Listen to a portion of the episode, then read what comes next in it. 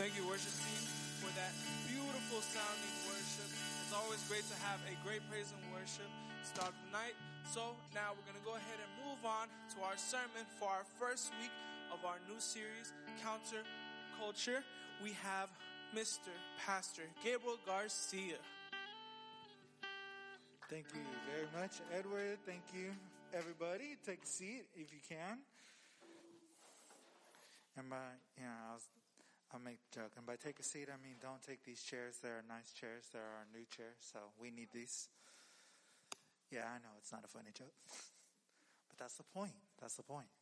Good evening, ladies and gentlemen, boys and girls of all places and faces and planets of origin. Some of y'all, are y'all not from planet Earth? Anybody? No? No? Just me? Alright. Thank you for coming here today. Thank you for joining us online. For those of us who are watching us on Facebook, YouTube, or Instagram, we know that on Instagram you gotta turn us sideways, but we're still here. Um, so we want to welcome you to our new series, Counterculture. We are here every week, Wednesday at 7.30 p.m. We open up our doors at 7.30 p.m. We know that we don't start until 7.45 live streaming the service, but we are here um, enjoying conversation, uh, having a good time before we get start, started on service this week, uh, every week. And um, we know that it's been a weird time, but we are, uh, like Edward said, and like I've said for these past couple of weeks, it is great to have everybody here, uh, to be able to see people in person. Uh, I've definitely missed seeing y'all. So if you see someone that is not here, make sure you tell them on Sunday, y'all gotta come to church on Wednesday. We're back. Power Youth is back. All right, so we're gonna get started with the new series this week called Counter Culture. Counter culture. We live in a world that the Bible tell, well, we live in the world uh, and in a culture right now where the, we're taught that the world is our enemy. Um, and that's not exactly what I'm going to be focusing on throughout this series, but this series is built on the idea that we are supposed to be living our lives differently than the world around us than the people around us, than our friends, than our family or others that might not believe in Jesus. And that is important to think about because it's real easy to just go with the flow and be a part of the culture that is around us. When you ever have a, think, think about it this way. If you ever have a, like a close friend, a best friend, uh, someone that you spend a lot of time with, what happens over time? You start getting to know the person you start knowing them, you start knowing the way they think, knowing the way they do things, knowing the way they say. But not only that, it's not just getting to know somebody. There's more that happens. And maybe you've experienced it. You start to talk like them. You pick up phrases that they use.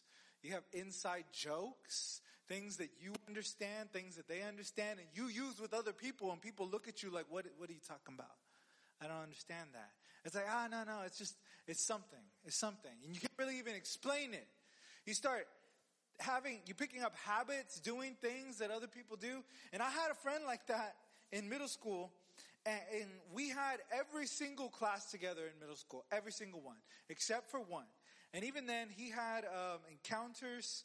I'm thinking that's the word. And I had band, third period band in middle school, which is you didn't really do nothing in that class. You just sometimes every once in a while we would practice, but not. But so he would get me out of class because I'd just be stuck in there and we'd go and do stuff and we'd pick up recycling and stuff from the classrooms and things like that because that's what they did in their class. I don't know. I just wanted to get out of class and wa- wander around the school. But in that grade, we picked up habits from each other under, uh, uh, did things, we did things together, we went to classes, all of our classes together, and everything like that. Slowly but surely, people started to notice that we were, at, that we would do things like that and we would act like, uh, act like each other, and one of our teachers even called us twins.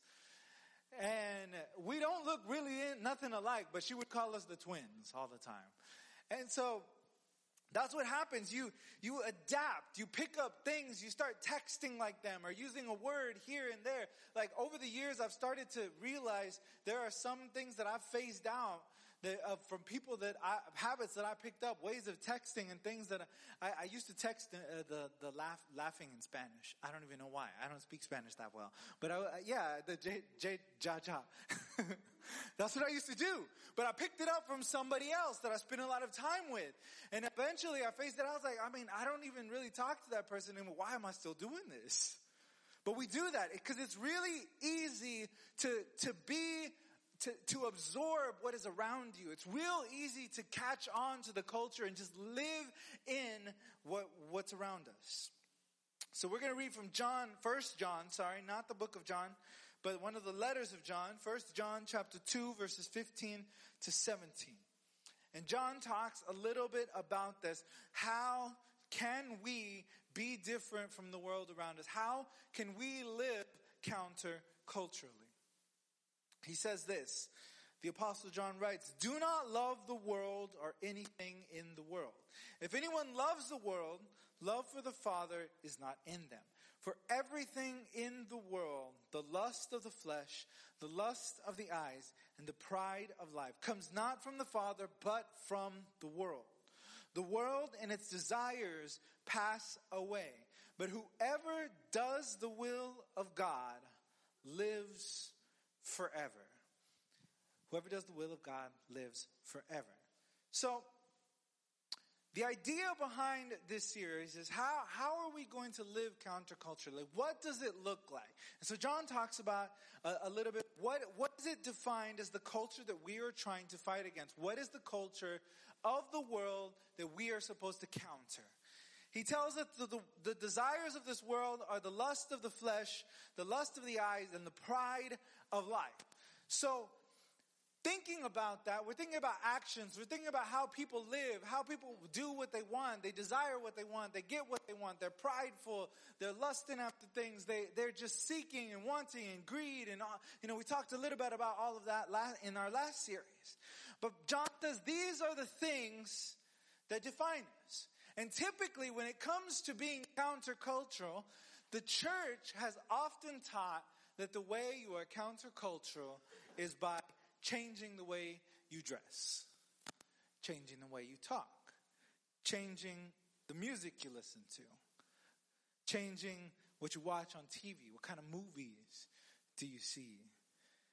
And some of these, they're good. They're not, it's not that they're bad. And I'm not telling you that you need to change your whole way of doing everything because there is a good way and a bad way to do that.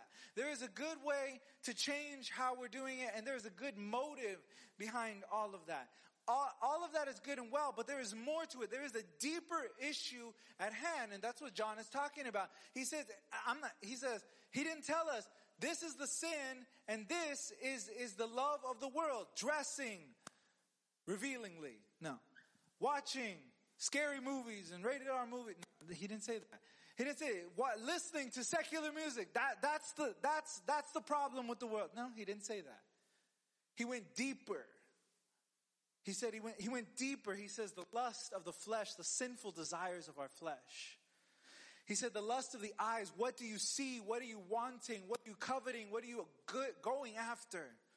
And the pride of your life, the pride of what you have in yourself and who you are and the things that you have. He says there are deeper issues at hand.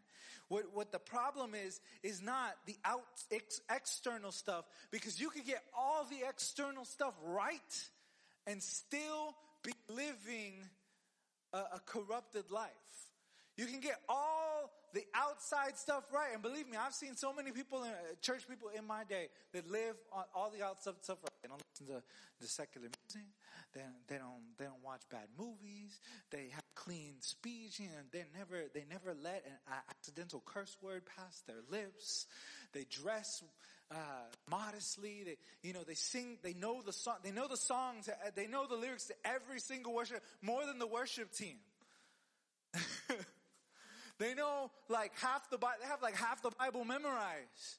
But on the inside, they're full of pride and hate. Because there's more to it than what's on the outside. It's our values. It's our heart. It is what our love is directed at because those people can see, we, we can look on the outside uh, many different ways. We can do things many different ways. But if our heart is not pointed in the right direction, then we are loving the things of this world rather than the things of God. Because all those things, they're man-made. those desires, those rules, those things. God, th- those are made by people. And so I love the way the world does things. It can look good and nice and holy. But what does our heart say? What does our heart say? We have to live by a different set of values. Values that is loving our neighbor. Values that how am I spending my money? How am I looking at other people? How am I, am I seeking justice? Am I praying for my enemies? Am I living in holiness? What does that look like? These are the values. So let's talk about these, these things. Let's talk about what John is telling us. He says, first of all, he says, we have the lust of the flesh or the desire of the flesh are cravings of the sinful man. The cravings of the sinful man. You know, when it's talking about this, the lust of the flesh, you know, you ever, you ever, if you've ever been through life and you've discovered temptations, you know, a little peer pressure here, a little peer pressure there. Someone tells you that, ah, you know, come on, one time, it's not going to hurt you. You should do this, you should do that. Why? Because it feels good. Because you should do what makes you happy. The lust of the flesh. It's all about the feeling uh, of the here and the now. What can I get right now that's going to make me happy? What can I get right now that's going to make my, you know, satisfy my senses, satisfy my cravings? And a lot of times we, we, we, put a lot of that, the lust of the flesh, when we talk about a lot of sexual things and all those kind of things, but there's more than that. There's gluttony. Am I going to eat more than I need to? Because it feels good right now. Ain't to feel good later when you're on the toilet. Anyway. But it feels good. What are we desiring after? What am I going to feel good in this moment? This is the lust of the flesh. Are we seeking after things that will give us instant gratification? Relationships that we shouldn't be in, doing things that we shouldn't be doing. The second one, he says, the lust of the eyes. Are we coveting, desiring, being greedy, wanting things that we don't need, we don't want? We, we don't need, I mean, we, not that we don't want, because we want them. I want this, I want that. We have a, you know, whole Christmas list. I got an Amazon wish list. I don't show people. things that I want. things that I want, you know. It's my birthday. If you want, you have any questions, it's my birthday month, you know. Ah, just kidding. But we, we think about these things. We, are craving things. We desire things. The lust of eyes. We, we like to see things. You know, and that's, that's how people are. They think, well, I'm just going to go window shopping. But that's how it starts. you just go window shopping and then you, you know, oops, instant click on Amazon and I ordered it. It's on my way to my house. I don't know what I'm going to do about that now. What am I going to do? We, because it, it, starts, it starts with what we see. It's what we take in.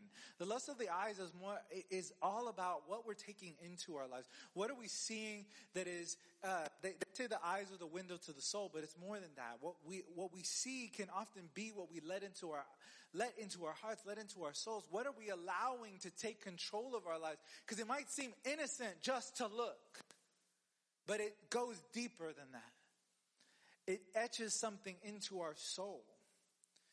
And the third one he says is pride. Pride of life, the pride in your possessions, what you have.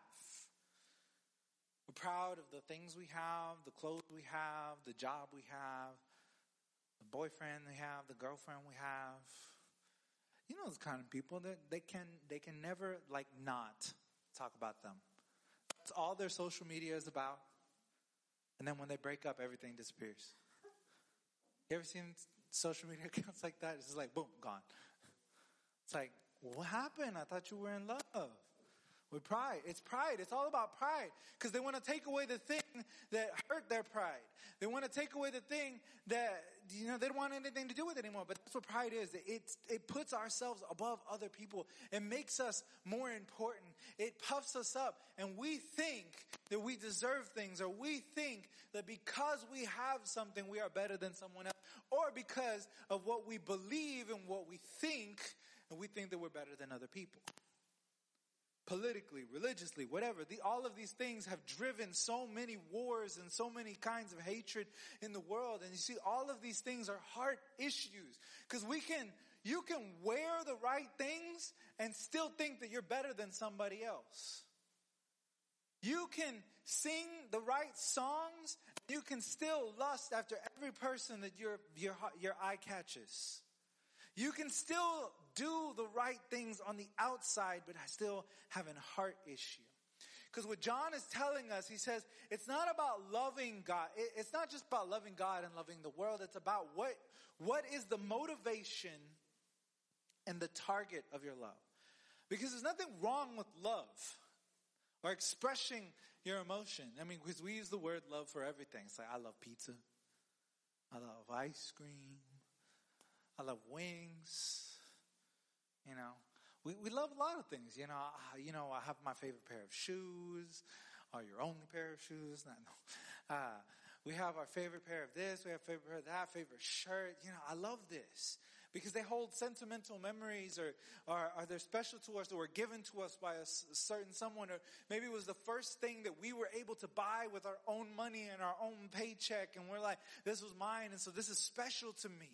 And there's nothing wrong with these things. There's nothing wrong with having these kind of affections, but it's when our motivation towards the world, our motivation towards possession, our motivation towards people or thinking or ways of doing things, when that motivation comes from a heart that is corrupted and says it's because I'm better or I'm more or I'm deserving, then we're still living in the same culture because that's what the world tells us. You should have what you want now because, just because. Just because. Just because we have to.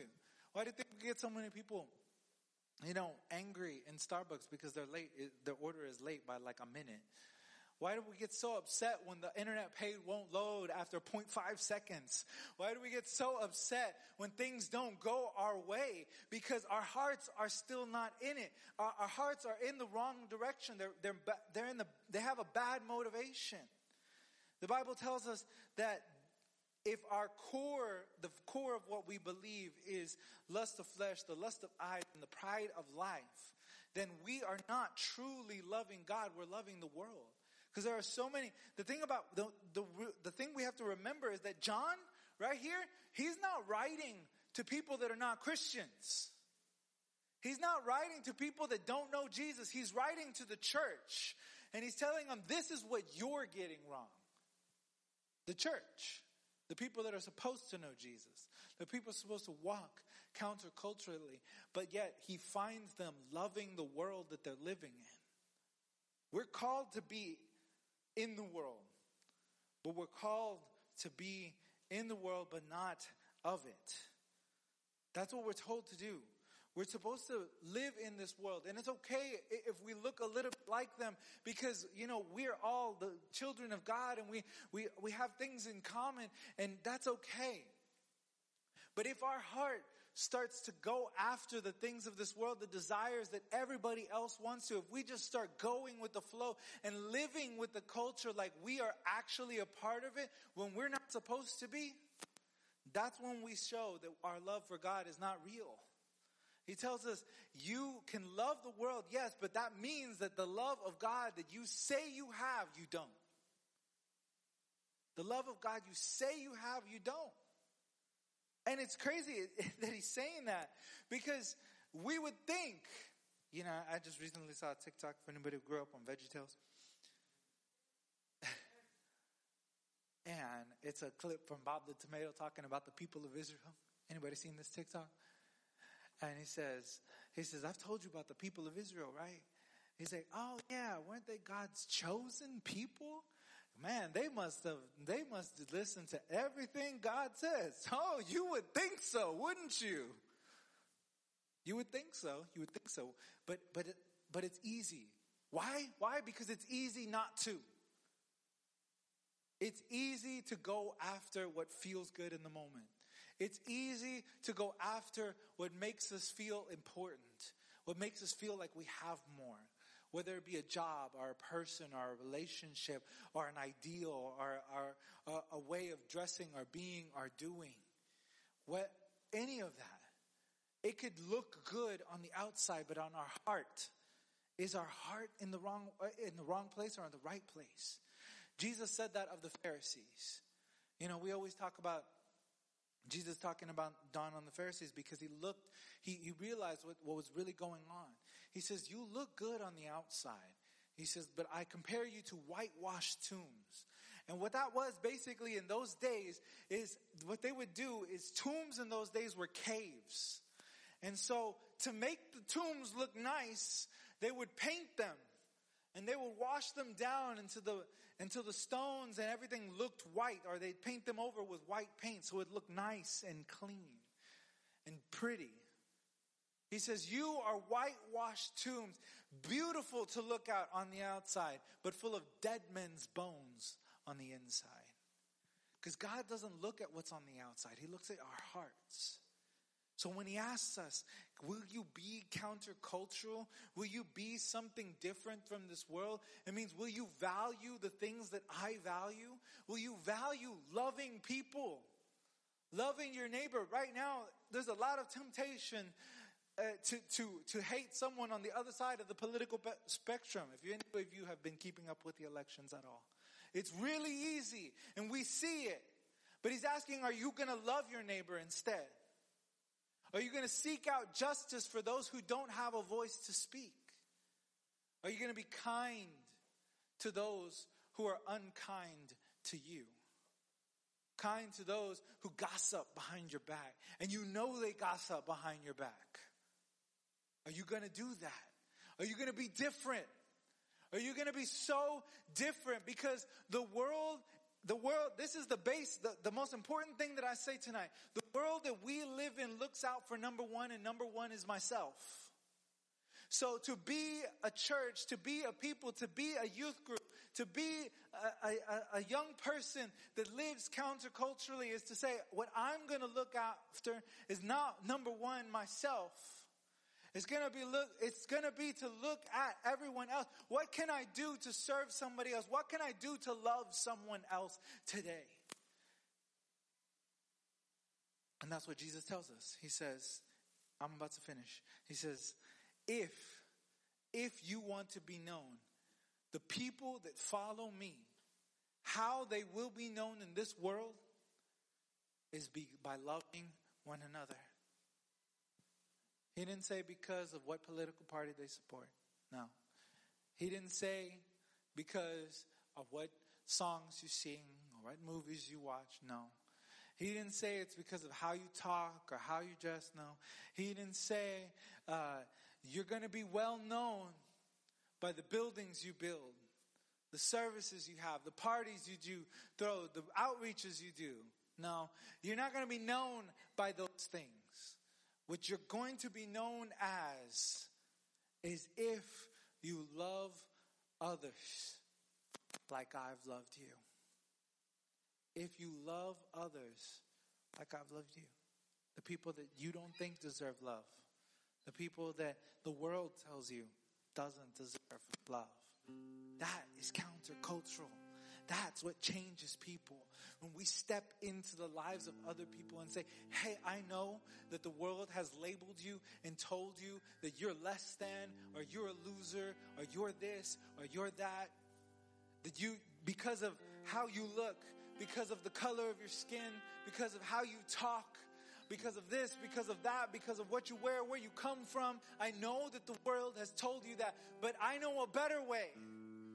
And so I'm going to talk to you because you are a child of God and I want to extend to you the love that He has given to me, the chance that He has given to me, the hope that He has given to me.